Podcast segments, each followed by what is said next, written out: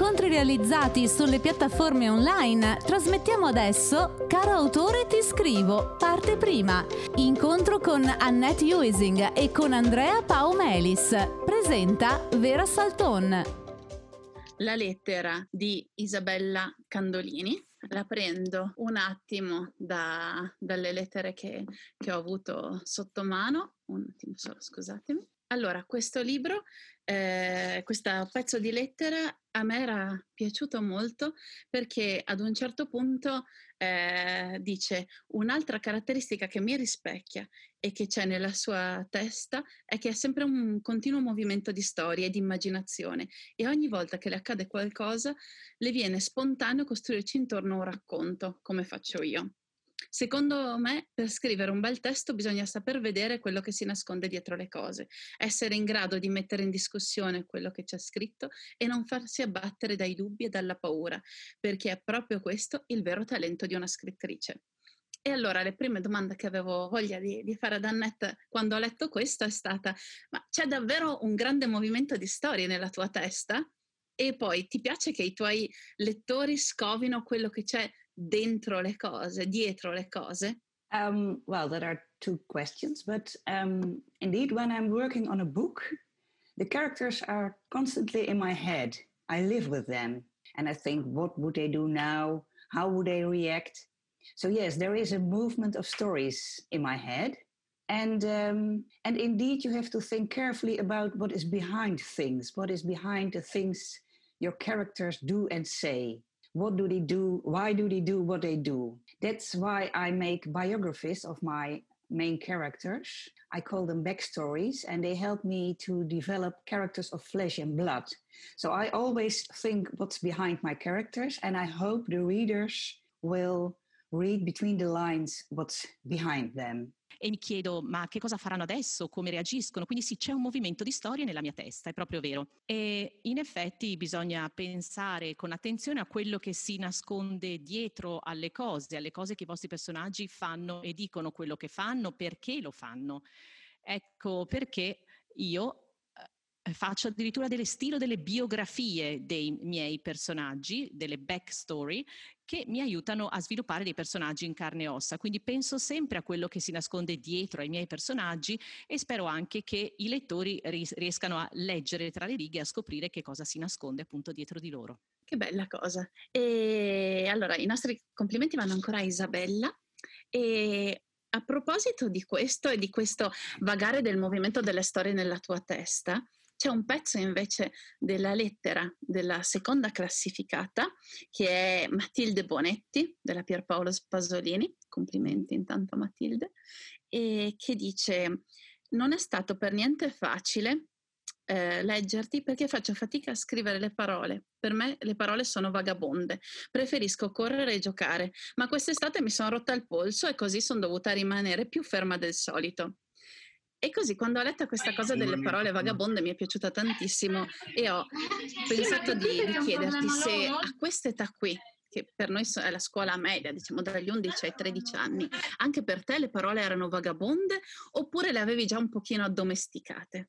Not recognize this, but it was only when I was 50 years old, 10 years ago, that I started writing.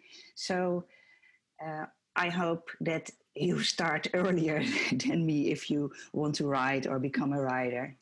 Beh, devo dire che è passato tanto tempo, tanta acqua sotto i ponti, ma quando avevo 12-13 anni non è che mi occupassi molto di parole, ero molto infantile, molto giovane e eh, non scrivevo ancora, non avevo neanche, non tenevo neanche un diario, un diario, e addirittura l'idea di scrivere libri non mi passava neanche per l'anticamera del cervello, non, le parole non occupavano la mia giornata e quindi non mi riconosco in questo, però forse eh, quando più o meno ho cominciato a scrivere a 50 anni, 10 anni fa, e spero che in effetti che voi cominciate prima di me se volete diventare degli scrittori.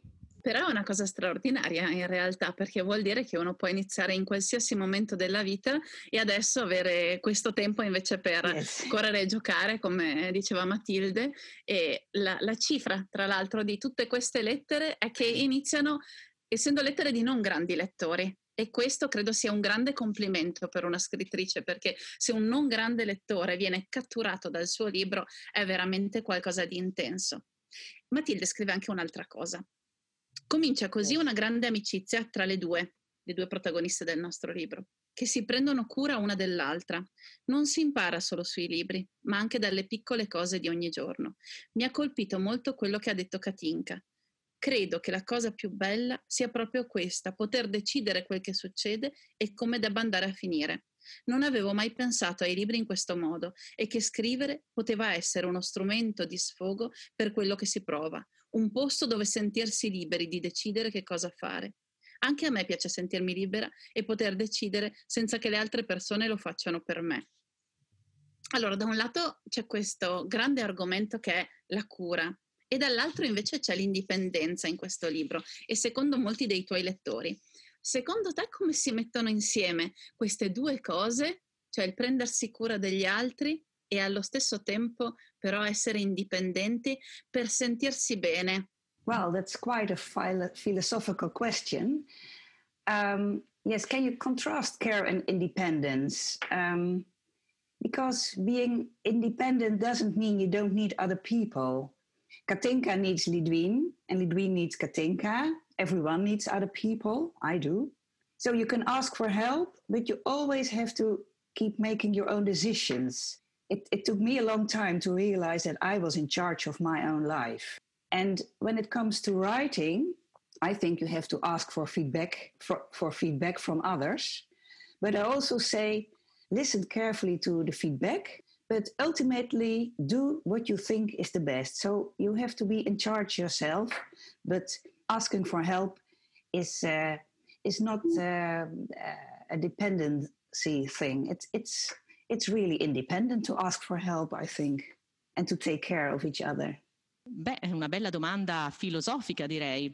Beh, in effetti si può mettere in contrapposizione, non, non, bisogna mettere in contrapposizione cura e indipendenza, perché essere indipendenti non vuol dire che non si ha bisogno eh, di altre persone. Katinka e Linduin hanno bisogno di eh, l'una dell'altra, anch'io ho bisogno di, di amici e di, e di, persone vicino a me, quindi sicuramente si può chiedere aiuto, ma bisogna continuare a prendere le proprie decisioni. E in effetti eh, io ci ho messo tempo a capire che io ero la, eh, al, al, comando, al timone della mia vita e quando eh, si eh, tratta di di scrittura bisogna chiedere il riscontro, il feedback degli altri e ascoltare attentamente quello che è il riscontro degli altri, ma in fin della fiera bisogna sempre scegliere da soli, dovete essere voi al timone della vostra scrittura, però chiedere aiuto sicuramente non è un segno di, eh, di debolezza, è un, un segno di indipendenza, anche chiedere aiuto e anche occuparsi degli altri. Ecco, sì, era una domanda filosofica, però mi piaceva molto il fatto, come hai detto tu, che poi questo si traduce anche nella, nella tua scrittura. E quest'ultima lettera aveva una curiosità che io non posso che riportarti, ed era questa. Cara autrice, mi resta ancora una curiosità. Ma Lidvien esiste davvero? Well, no, but um, for me she was very real and uh, she was made up of different people and maybe um, there is a little bit of myself in Lidwin. There's so um, she's not a real person, but for me she she was, and I hope for the readers she was a real person too. Beh, per me era molto reale ed è stata l'unione, la combinazione di, tanti, di tante persone diverse e in effetti c'è anche un po' di me in Lidwin quindi non è una persona vera, ma per me lo è stata e spero anche che sia molto vera e verosimile anche per i lettori. Bene, grazie. E adesso passiamo alla lettera che ha vinto il concorso di caro autore eh, per il libro di Annette. Ed è una lettera che io comincio leggendovi, la leggiamo tutta intera e poi pian pianino il suo autore scoprirà di avere vinto. Buongiorno Annette. Mi tolgo subito il peso. Sono stato costretto a leggere il suo libro. In realtà non proprio il suo. A scuola hanno chiesto di scegliere all'interno di una lista di libri per ragazzi. Quest'anno ho vissuto l'incubo della seconda media e ho compiuto 13 anni durante il lockdown. Per il mio compleanno mi hanno regalato un cobo, perché così puoi regolare il carattere. Per te la lettura non sarà più un peso. Niente festa con gli amici, e in più una catasta virtuale di libri da smaltire. E ci si è messa anche la prof con i suoi video suggerimenti. Ben fatti, eh? Good game per lei. Però io mi sono ritrovato un elenco di titoli e di persone che nessuno degli youtuber che seguo ha mai citato in una sua live. Allora, mi sono armato di santa pazienza e ho cercato sul web il numero di pagine di ogni libro. Incredibile, due libri al primo posto, a pari merito con 160 pagine. Lo spareggio è stato deciso dal titolo. Puntini, puntini. Scritto per caso, ha funzionato come il mais con le trote per me, che stavo scegliendo a caso. Ho programmato i compiti per tutta l'estate. Ho calcolato che leggendo quattro pagine ogni volta che aspettavo mentre la PlayStation caricava FIFA 19, avrei finito i libri nel giro di un campionato e mezzo. Poi sono arrivato al punto in cui il padre di Katinka rimane flesciato dalla donna che mangia le patatine e inizia a laggare come quando stai giocando in rete, ma il wifi fa schifo, il tuo personaggio va a scatti e rischi di essere killato dai tuoi avversari più scarsi di te. Anche il padre di Tinka rimane quasi paralizzato. Poi, quando si decide a muoversi, inciampa e vede la seconda donna della sua vita che si sta dileguando nella folla dal traghetto. Ho usato dileguando perché contiene tutte quante le vocali e mi ricorda mio nonno. Eravamo andati a pescare come al solito e una carpa che ormai avevamo quasi recuperato col retino con un guizzo era riuscita a tornare nel laghetto e lui disse che si era dileguata. Per sapere come si risolveva quella situazione, ho letto in un fiato il capitolo successivo, anche se FIFA 19 si era già caricato. Confermo che il Flick Hanger funziona. Ho proseguito fino alla fine. I miei stavano chiamando il pediatra. Non li avevano mai visti così preoccupati, nemmeno quando la dottoressa aveva consigliato di fare il test per verificare se ero un alunno di SA. La sera stessa, però, ho ripreso il campionato e si sono tranquillizzati. Non è che, per caso, ha scritto altri libri da consigliarmi? In cambio, potrei darle delle dritte per arrivare in finale a FIFA 19 o a Fortnite. Oh, GG per lei! significa good game. Ha fatto una bella giocata, un colpo vincente. Ruben. E così il primo classificato, vedo che anche Andrea Pau applaude perché è veramente una lettera spassosissima e meravigliosa, per quanto mi riguarda una delle più belle che abbia mai letto, è Ruben Pernicano e, um, dell'Istituto Comprensivo di Cadorago. E allora, a partire questa, da questa lettera, intanto la prima domanda è che dritte chiedereste a Ruben, visto che si è offerto di dartene per qualsiasi cosa? Oh, well, first of all, I, I like the red letter very much, and I, I know the FIFA game. I, I, don't play it myself, but my nephew does.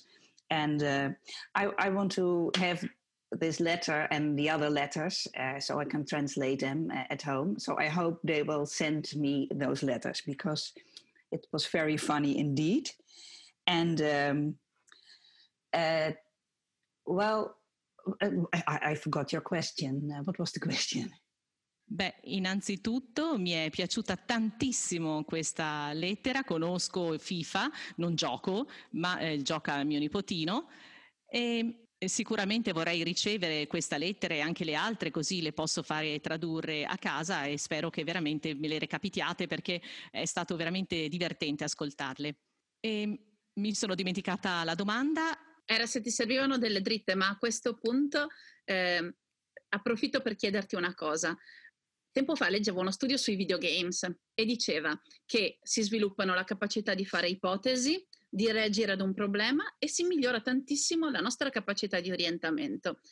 E così mi veniva da pensare, a proposito delle dritte che potrebbe darti Ruben, quanto è importante tutto questo scrivendo un libro. Cioè, eh, sei come il creatore di un gioco che decide tutto a tavolino quando scrivi un tuo libro oppure sei un giocatore e quindi il personaggio che piano piano va avanti nella storia e quindi ha bisogno di fare delle ipotesi, di sapere da che parte andare. Well, I'm not so familiar with video games, but I can imagine that in a video game you also have to develop strong characters and come up with storylines for them. And um, well, partly you are the architecture of the book, and partly you're a player, because, and, and that's what makes writing so difficult and interesting at the same time. I have an idea in my head, a plan, but I also have to listen to my story. Sometimes my characters seem to want to go in a different direction. And uh, as a writer, you have to be flexible and move with them and discover what they are up to. And sometimes you have to change the architecture of the book because your characters want to go in another direction. And uh, well, that's a very interesting process. And I think that's also the process with video games. And um, with my next novel, I want to keep a writing diary to fully write down uh, the process of storytelling and the processes that take in my head. Because when a book is finished, I don't remember how, how the ideas came into my head. So I now I want to write that down.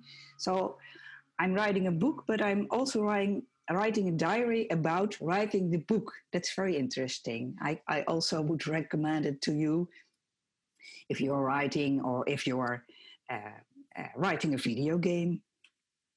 Beh, in effetti non conosco molto, molto, il mondo dei videogiochi, ma nei videogiochi bisogna anche sviluppare dei, eh, dei, personaggi, bisogna anche avere delle storie per questi personaggi ad un certo punto e delle battute.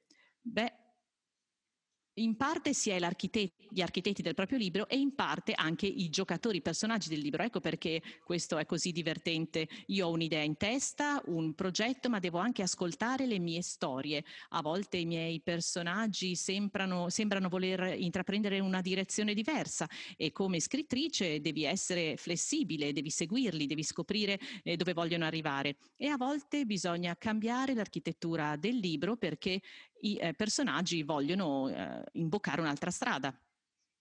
Beh, devo dire che è un processo molto interessante e ritengo che sia anche lo stesso processo che si segue nei videogiochi.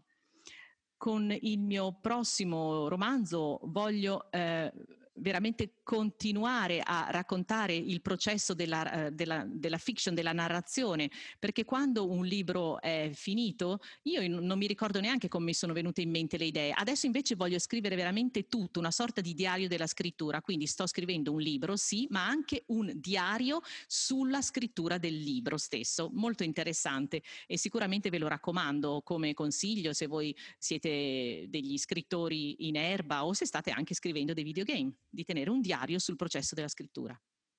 Io approfitterei a chiedere ancora una cosa a questo punto, perché c'è una cosa in comune fra tutte queste lettere che hanno chiesto proprio noi non eravamo grandi lettori, dicono tante di queste lettere, ma con questo abbiamo cominciato a leggere e ci piacerebbe per caso appunto riuscire a leggere altri libri suoi e quindi mi, mi piaceva sapere se aveva voglia di raccontarci qualcosa di qualche suo libro e se possiamo aspettarci di vederla tornare in forma di parole in Italia. Well, um, I've just uh, uh, written another book. Ah. Uh, it's about um, a boy uh, who discovers that his grandfather is dead, uh, but he discovers it on the moment that uh, he always thought his grandfather was dead, and then there comes a phone call that his grand- grandfather died, and he thought, well, I, I didn't have a grandfather at all. And then he wants to know from his father, why didn't you ever speak about my uh, grandfather? And this grandfather was a very bad person and um, he was uh, smuggling um, between uh, Holland and Belgium. But it's a book for, um, well, young readers, 10, 10 till 12 years. So the students are, I think, a bit older. And so that's a bit, perhaps it's gonna, gonna be translated in Italy, but then there will it will be in about two years and then you are older and you don't want to read children's book i, I suppose. Uh, but i'm also uh, writing nonfiction now about writing a book. So and that's for um, uh, children and adults. So if you want to become a writer or want to know more about writing then you have to wait a bit. And I hope that my book about writing will be translated in Italy. And I also wrote a book, but that's typically Dutch. Uh, sorry about the yellow uh, things. Uh, it's called The Sweaty Feet Man, and it's about the Dutch law system with um, stories of, uh, hoe noem je dat, Recht, uh, rechtszaken. Uh, okay, okay, okay. So, but that's typical Dutch, and I don't think that will be translated because it's about uh, Holland. So I, I, I've not written so much books uh, till now because I only started when I was 50. Allora, ecco qua, ho scritto un altro romanzo che parla mm, di un ragazzo che scopre che il nonno è morto, ma lo scopre, ma lo aveva sempre pensato che fosse morto, ma poi gli arriva la telefonata che conferma la sua morte e dice ma io non ce l'avevo il nonno già da prima e poi vuole scoprire dal padre perché non avessero mai parlato in famiglia di questo nonno. E il suo nonno era una persona molto maligna, eh, era un contrabbandiere per così dire tra l'Olanda e il Belgio, ma è un libro, beh, gi- sì, per giovani lettori, 10-12 anni, quindi gli studenti ritengo forse sono un po' più, eh, sono un po' troppo grandi per questo, questa fascia d'età. Magari verrà tradotto in Italia in futuro, ma eh, accadrà ma magari un paio d'anni, quindi avrete ancora due anni in più e non leggerete più eh, libri per l'infanzia. Ma sto anche scrivendo dei saggi proprio un saggio sul processo della scrittura, su come scrivere un libro e questo è eh, rivolto a bambini e anche adulti, quindi se volete, avete questa aspirazione di diventare scrittori o volete scoprire di più sul processo di scrittura dovete avere un po' di pazienza e spero che il mio libro sulla scrittura venga tradotto in italiano. E poi, e poi aspettate, ecco un altro eh, libro che ho scritto, eh, mi spiace per tutti i post-it, è intitolato L'uomo dai piedi eh, sudati e riguarda, è una storia che riguarda la giurisprudenza. Sì, l'ho tradotto dall'olandese. Rechtszaken la, riguarda tutto il mondo del diritto, la legge eh, olandese, però non penso che verrà tradotto perché è molto specifico dell'Olanda. Quindi non ho scritto tanti libri fino adesso perché appunto, ripeto, ho cominciato solo dieci anni fa, 50 anni. Tra gli incontri realizzati sulle piattaforme online, caro autore ti scrivo, parte prima, incontro con Annette Uising e con Andrea Paumelis. Beh, allora, intanto io ringrazio tantissimo Annette per averci ospitato in questo pezzetto di casa, tra l'altro da cui ha preso i libri della libreria, che è sempre un gesto meraviglioso da vedere. E ehm, non è detto in realtà che se fra un paio d'anni esca, non, ognuno di noi non vada a, a leggerlo, perché anche se viene, verrà classificato per più piccoli, credo che sia comunque una bella sfida e i nostri ragazzi le sfide le accettano volentieri, anche non stare dentro un'etichetta che qualcuno ci dà, ma andare a risentire una voce semplicemente perché quella voce ci piace tanto e ci siamo affezionati. Io faccio ancora i, com- i nostri complimenti mm-hmm. ai tre vincitori, quindi a Ruben, a Matilde e a Isabella e ringrazio l'interprete che ha giocato con noi in questo momento e ha lavorato così bene anche in quest'ultima domanda che io ho fatto un po' a bruciapelo. E a questo punto grazie mille ad entrambe e buona lettura a tutti. E noi adesso passiamo a invece cambiamo lettere e andiamo a, ad ascoltare. Intanto a salutare Andrea Pau, benvenuto. Ciao a tutti, ciao, guarda, ciao a tutti. Ok, thank you. non gli hanno acceso, non so se si è sentito il microfono. E, e io cambio e do sotto mano le nostre tre lettere su Fiume Europa. Thank Fiume Europa in much. realtà è un libro, come hanno scritto Bye tutti, di due Andrei. E abbiamo la fortuna di averne uno qui con noi e um, abbiamo anche la fortuna di avere le tre lettere e comincerei con eh, una lettera che ha un lato molto particolare di, di questo libro perché è andata ad indagare più i personaggi di quanto invece abbia indagato la trama. Intanto vi dico che la cosa che mi è piaciuta tantissimo è che la, è la dimostrazione, questa ma anche le altre, del fatto che i ragazzi sono dei critici molto più bravi degli, di noi adulti, perché le critiche che si sono lette online o sulle riviste specializzate di questo libro erano critiche molto piene di retorica e di analisi di quello che avrebbero voluto dire i due autori, mentre le vostre lettere erano lettere assolutamente vere, nel senso più bello e intenso del termine.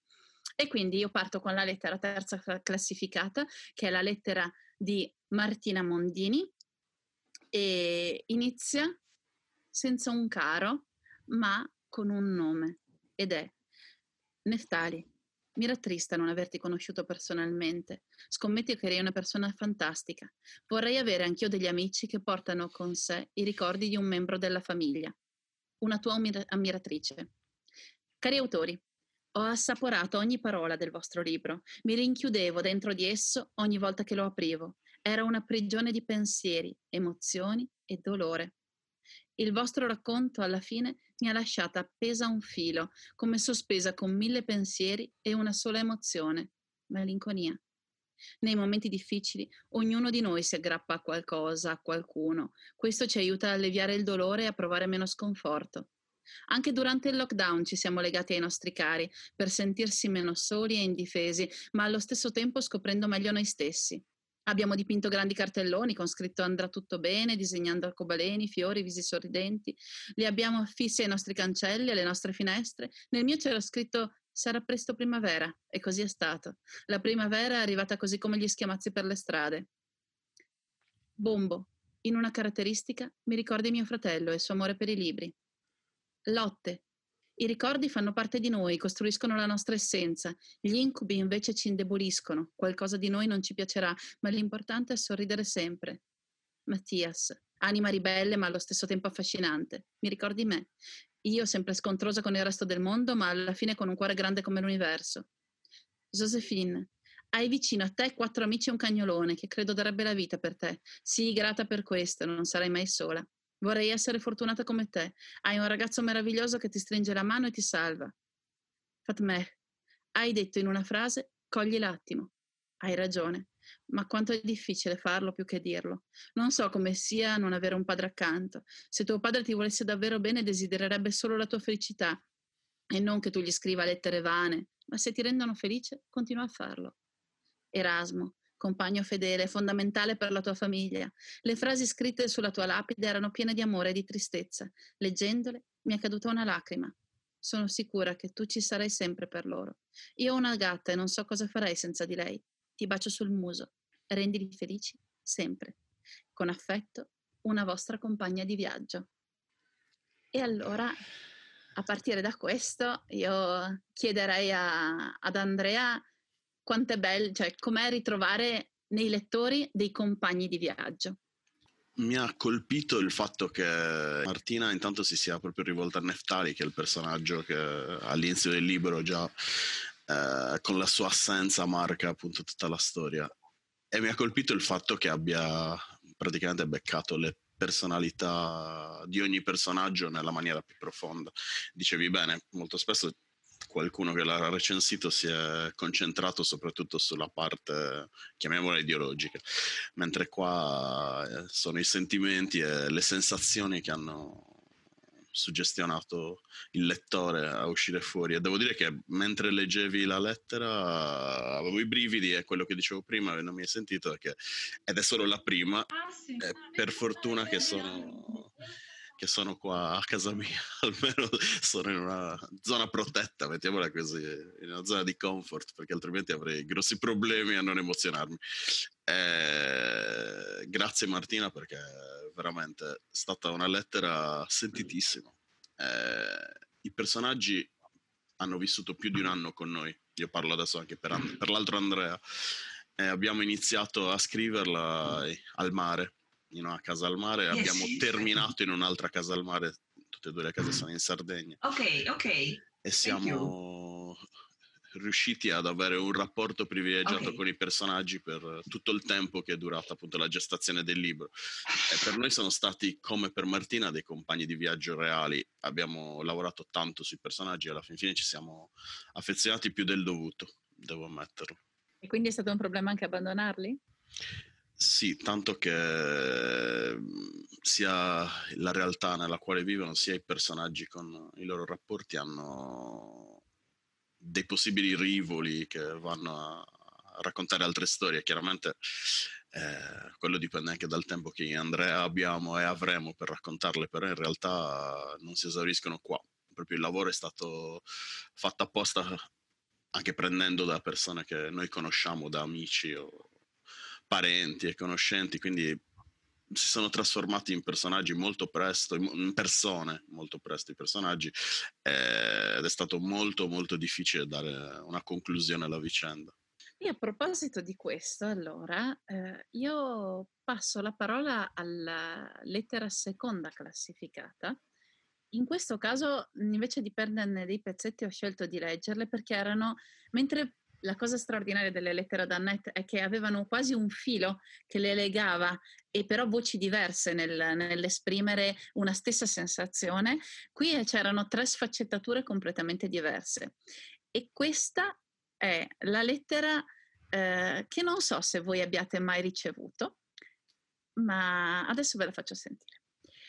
Cari Andrea, ormai sono passati molti anni dal giorno delle luci spente. Ricordo molto bene quel giorno, il giorno in cui ognuno di noi ha perso la speranza, il giorno in cui ognuno di noi ha smesso di credere in un'Europa unita.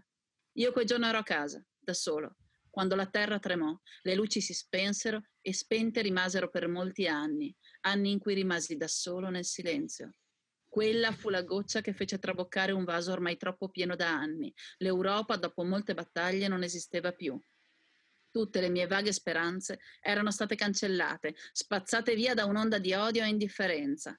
Dopo tanto vagare, mi fermai in una capanna in un porto sul Reno, in attesa che qualcuno mi venisse a prendere, che mi salvasse, che mi portasse via da quel mondo che mi aveva fatto soffrire così tanto. Un giorno venni svegliato da un forte rumore. Capii subito che era un'imbarcazione che gettava l'ancora. Da quella barca uscirono cinque ragazzini e un cane. Sperai fino all'ultimo che fossero venuti a prendermi. Magari potevano riportarmi da mio figlio, dai miei genitori. Da quanto tempo non li vedevo. Mi misi a piangere. Mi mancava tutto. Mio figlio, i miei genitori, i miei amici, la mia vita. Per fortuna avevo una maschera. Mi vergognavo così tanto di piangere, mi vergognavo a tal punto da tenere una maschera antigas anche se non incontravo nessuno da molto tempo. Vedere quei ragazzi fece nascere in me un barlume di speranza che era scomparso da tempo. Credevo sarebbero venuti a cercarmi. Purtroppo sognavo troppo. Quelli erano dei semplici ragazzini venuti per sopravvivere come lo facevo io e tutte le persone sulla terra ancora vive. Erano venuti per rubare la mia benzina. Un'enorme rabbia si scatenò, non perché volessero rubare il carburante, io non lo usavo mai, tutto il rancore e la tristezza che portavo dentro da anni si liberarono e senza pensarci due volte li attaccai. Li attaccai con tutta la forza che avevo in corpo, con una corda, con una sfera di piombo all'apice. Riuscii a ferire una ragazzina alla caviglia. I ragazzini riuscirono a scappare lanciandomi un razzo segna- segnalatore. Rimasi per terra. Questa volta mi tolsi la maschera per piangere. Questa volta piansi fino quasi a soffocare. Avevo appena perso la mia unica possibilità di stare con qualcuno, di dialogare, di vivere. Per colpa del mio sbaglio sarei dovuto rimanere solo ancora una volta. Non so perché stia scrivendo questa lettera, dubito vi arriverà, ma se leggerete, spero capiate tutto il dolore che ho sofferto in questi anni e il dispiacere di vedermi descritto come un mostro, senza nemmeno un nome. L'uomo con la maschera antigas. La lettera è di Jacopo Salerni, che eh, quindi Bravo. è il nostro secondo classificato. Cioè, non, non, ho parole, bravo, bravo, bravissimo, perché è un personaggio che invece noi abbiamo mantenuto vol- volontariamente nell'anonimato e anche come quasi un nemico, mentre tu gli hai dato un'umanità struggente. Jacopo, grazie, grazie anche a nome di Andrea perché quando gliela faccio leggere si avrà un'altra idea del nostro personaggio ed è veramente fenomenale. L'inizio della lettera, tra l'altro, mi ha ricordato uno dei padri del libro, che è Stefan Zweig, perché è proprio la descrizione del cambiamento dell'Europa, è quello che lui fa nel mondo di ieri all'inizio, quando appunto parla delle differenze tra la Vienna chiamiamo del primo Novecento, e la Vienna che poi è diventata, l'Europa che poi è diventata. Eh, questa nostalgia verso qualcosa che non c'è più è la stessa e l'hai ricalcata, magari hai letto il libro e l'hai ricalcata in maniera fenomenale, però se non l'hai letto invece c'è stata una comunione di, di emozioni e di, di intelligenze nei secoli, perché Stefan Zweig è morto da quasi un secolo. Bravo. Bravissimo. A me leggendo la, la, lettera di Jacopo e quindi vedendo che aveva scelto un personaggio che, che, si incontra semplicemente, ma che non è una delle voci, invece mi veniva da chiedervi come avete scelto di avere così tante voci, perché anche il, la cifra di Martina prima, quella di scrivere ad ognuno di questi personaggi e, e, quindi non di avere uno, due magari grandi amici, ma di avere questa pluralità davanti. Allora c'è una motivazione tecnica e una motivazione anche lì invece, mettiamola così, filosofica.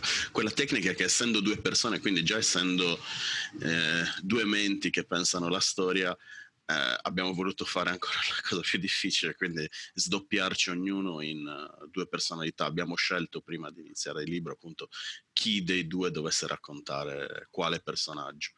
Eh, non vi diciamo poi come vedi siamo, ci siamo divisi, però chiaramente è stata una scelta che quasi si è andata a incastrare, le due scelte sono andate a incastrarsi come un puzzle.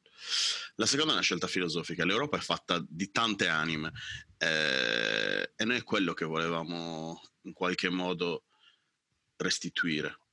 Mm, non è detto che persone che la pensano in maniera differente, io e Andrea siamo il giorno e la notte, abbiamo veramente dei comportamenti opposti e anche in qualche modo dei caratteri che si sposano ma che sono veramente agli antipodi.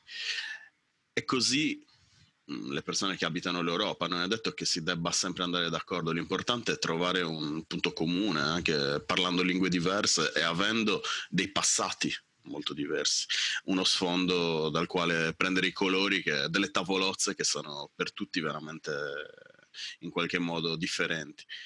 E noi volevamo restituire questo, eh, dare dei personaggi con nazionalità diverse e con caratteristiche diverse, come vabbè, chiaramente in tutte le storie se ci sono tutti i personaggi uguali ci si annoia dopo due secondi, però dare appunto il, il là alla storia con dei personaggi tanto diversi e delle voci che in qualche modo abbiamo cercato di differenziare anche dal punto di vista stilistico è stata una scelta quasi obbligata. Noi volevamo dare un, fare un dipinto con uh, tantissimi colori. Eh, speriamo di... ci siamo divertiti mentre lo facevamo e abbiamo anche sofferto per varie motivazioni mentre lo facevamo e speriamo anche che, da, cioè da quello che era, dalla, dalla, lettera di Jacopo capisco che ci siamo riusciti perché ha addirittura dato un altro colore a un personaggio che invece era scurissimo, quindi li racchiudeva tutti in sé e non aveva nessuna luce.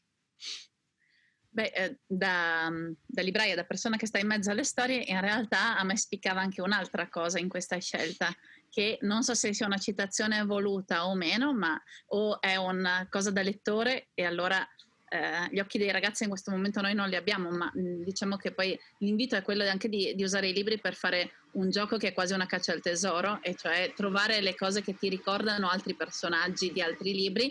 A me eh, questi cinque, in cui c'è anche un cane, ricordavano tantissimo una eh, fortunata pluriedizione che è Edith Nesby e la banda dei cinque. Sì, eh, uno dei, uno dei libri della banda dei cinque è uno dei primi gialli che ho letto perché alle, se non mi sbaglio all'elementario al massimo in prima media la mia professoressa e o maestra ce la faccio leggere. Quindi sì chiaramente ci sono degli echi. In realtà eh, non sono voluti, anche se sia io che Andrea li abbiamo letti, devo dire la verità, però non, non li abbiamo citati nemmeno, nel, eh, nemmeno all'interno delle pagine, ci sono vari nostri amori, mettiamola così, perché è un libro che, come dicevo, ecco, parla di altri libri, ne parla molto alla leggera, ecco, noi ci soffermiamo alla grande, però non è, non è de, uno dei riferimenti diretti. Chiaramente sì, non posso dire che non ci sia nulla perché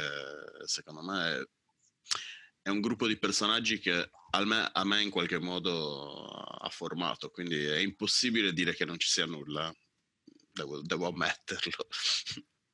E per il resto però i, i vostri volti, diciamo, i vostri personaggi li avete presi da esperienze o, e da incontri o inventati insieme? Eh, in realtà è una miscela di tutte e due, ma soprattutto da persone reali eh, che magari chiaramente non, non, hanno solo quelle caratteristiche. Ecco, noi abbiamo preso alcune delle, delle loro qualità e delle loro, invece, dei loro difetti da diverse persone e poi li abbiamo inseriti all'interno magari di un, di un, unico personaggio.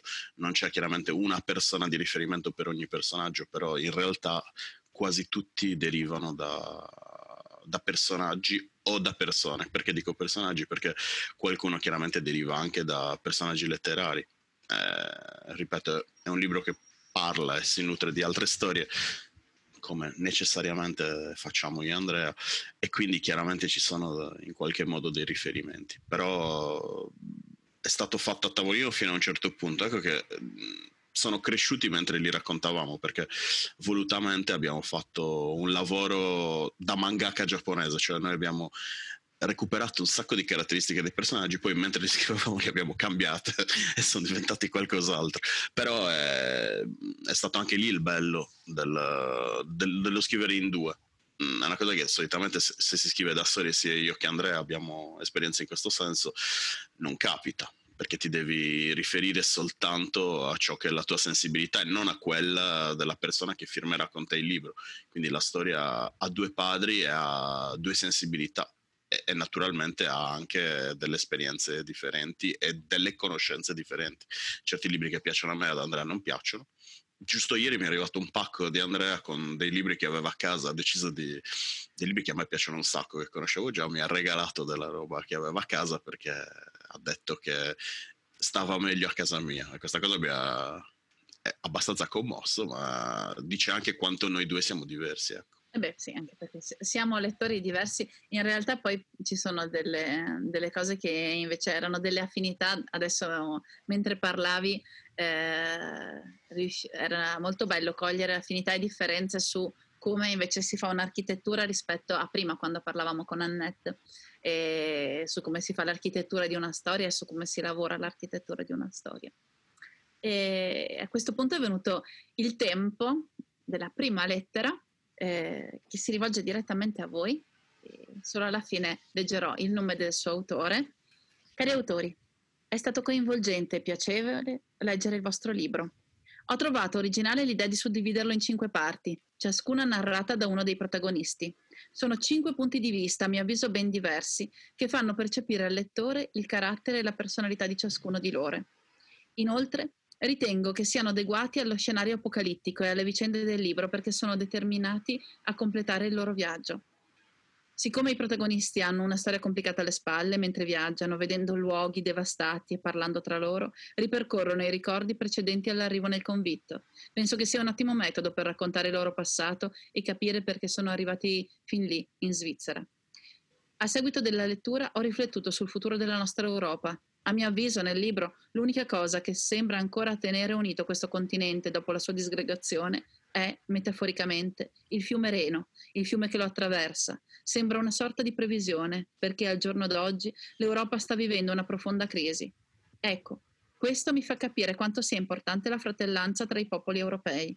È uno dei temi più discussi in questo periodo e penso che abbiate fatto la cosa giusta trattandone nel libro per me e per noi giovani in generale, è importante pensare a un'Europa unita e senza confini, a un'Europa di interessi e obiettivi comuni.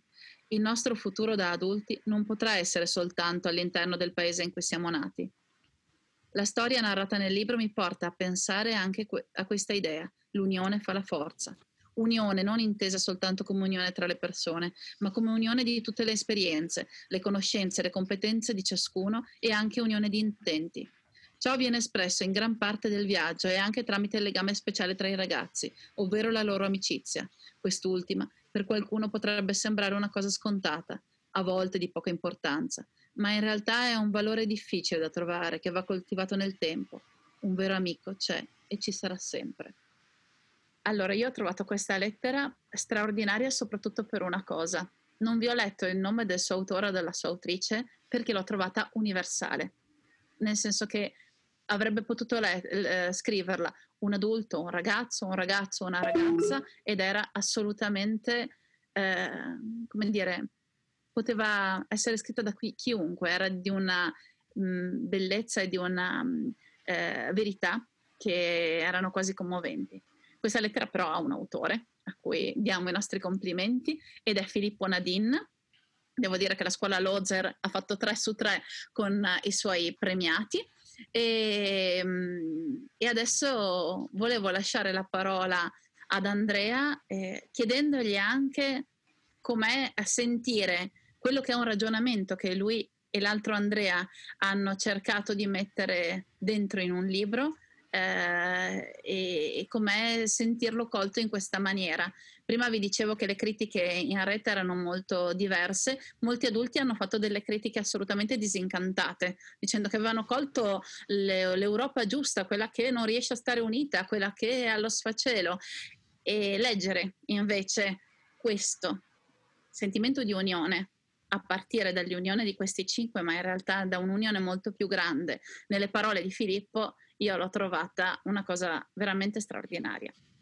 Eh, allora sì, oltre alle critiche online ci sono stati diversi incontri in cui io sono andato a parlare del libro sia nelle scuole, nei licei sia con uh, degli adulti. E molto spesso le domande più pepate erano quelle dei critici o delle critiche perché molte invece erano donne eh, all'Unione Europea in quanto tale, sia in quanto entità politica, sia in quanto invece eh, assieme e insieme di persone differenti. In realtà per noi il problema si è posto fino a un certo punto. Andrea è sardo, ma abita con la moglie tedesca e i figli che sono sardi, sono tedeschi, anche lui. Perché definirli, dice? In effetti sono persone semplicemente che abitano a Friburgo. Eh, lui ha vissuto in Europa per gran parte della sua, della sua, vita, io ho vissuto per qualche tempo fuori ma sempre in Italia. Eh, semplicemente ci sentiamo figli di un luogo ma fratelli. Eh, ora riprendo, Filippo ha usato proprio il termine fratellanza e non l'ha usato a caso i fratelli si possono anche detestare, eh, ne abbiamo esempi, ne conosciamo tutti, cioè conosciamo storie di famiglie nelle quali fratello e sorella non si parlano, padre e madre non si parlano, ma sono legati in qualche modo e devono fare eh, i conti con la presenza dell'altra persona, in qualche modo devono anche arrivare a, a patti, arrivare chiaramente ad avere un accordo anche alla lontana. È la stessa cosa che dobbiamo fare e che ci viene più semplice fare. Quando io parlo ai ragazzi di quello che è stata l'Europa negli ultimi 70 anni, parlo anche di un fatto incontrovertibile, cioè noi non abbiamo sul territorio europeo, se escludiamo eh, le guerre in Jugoslavia, dalla fine della seconda guerra mondiale non abbiamo avuto delle, delle lotte fratricide tra stati europei ed è l'unica volta che è successo nella, nella, storia, in quanto 2000 anni non si chiamava Europa, però se vogliamo già dal tempo dei Romani c'era un'unione di fatto in qualche modo ed è da quel momento in poi che non ci sono stati 70 anni di pace. 70 anni di pace significa 70 anni di lacrime non versate dalle persone, di sangue. Prima si parlava di flesh and blood in quanto eh, parte del, della descrizione dei personaggi e della creazione in qualche modo del mondo narrativo. Il nostro mondo narrativo non l'ha prevista la guerra, anzi fino a 5-6 mm, anni fa io non avevo previsto nemmeno una potenziale disgregazione di quella che è un'unione con un sacco di problemi, perché poi una delle critiche che ci fanno è vabbè voi siete degli ottimisti, non vedete, non vedete le magagne, in realtà no, le vediamo eh, crediamo che si superino come nelle famiglie. Ripeto quello che diceva Filippo, fratellanza vuol dire risolverle in famiglia le cose, risolverle all'interno di un gruppo più o meno allargato. Eh, parlarne però, parlarne dei problemi e non risolverli andandosene, sbattendo la porta. Bene, io credo che questo sia il, la, la, migliore delle cose che, che, uno può portarsi a casa, il fatto di riuscire a continuare ad avere un confronto. Eh, eh, si racchiude anche un pochino in quella cura della relazione che, che dicevamo prima del libro di Annette. e il riuscire ad, anche se diversi, in, quello, in quel caso era una relazione fra, eh, con un adulto, in questo caso anche di relazioni fra, fra persone in generale, riuscire comunque sia ad avere quella cura, quell'attenzione che ci danno la possibilità di incontrarci e, e, di essere sempre in ascolto dell'altro, che credo anche sia un pochino la cifra di, di caro autore, perché è la possibilità di mettersi in ascolto nell'altra direzione, cioè voi avete scritto delle lettere eh, tutti quanti e tantissime tra l'altro a, ad, Andrea, ad Andrea, Andrea e ad Annette e, mm, e loro hanno potuto ascoltare la vostra voce quando voi avevate già ascoltato una delle voci che avevano scelto per voi e credo che sia una delle cifre più belle di questo concorso. Io a questo punto quindi prima di tutto ringrazio Filippo, Jacopo, Martina, Ruben, Matilde e Isabella per aver dato voce a queste domande e mh, mm, ringrazio tantissimo Andrea e Annette per eh, essere stati con noi e l'interprete che ha, che ha lavorato a tutto questo. E Grazie a voi. A questo punto ci vedremo per la seconda parte di Caro Autore Sabato e da questo punto in poi aspettiamo di entrambi altre storie perché abbiamo capito che comunque sia queste lettere chiedevano anche una promessa di altre voci e buona lettura a tutti quanti. Tra gli incontri realizzati sulle piattaforme online, caro autore ti scrivo, parte prima, incontro con Annette Uising e con Andrea Paumelis. Grazie per aver ascoltato la radio di Pordenone Legge. Tra poco in onda un altro incontro. Resta sintonizzato.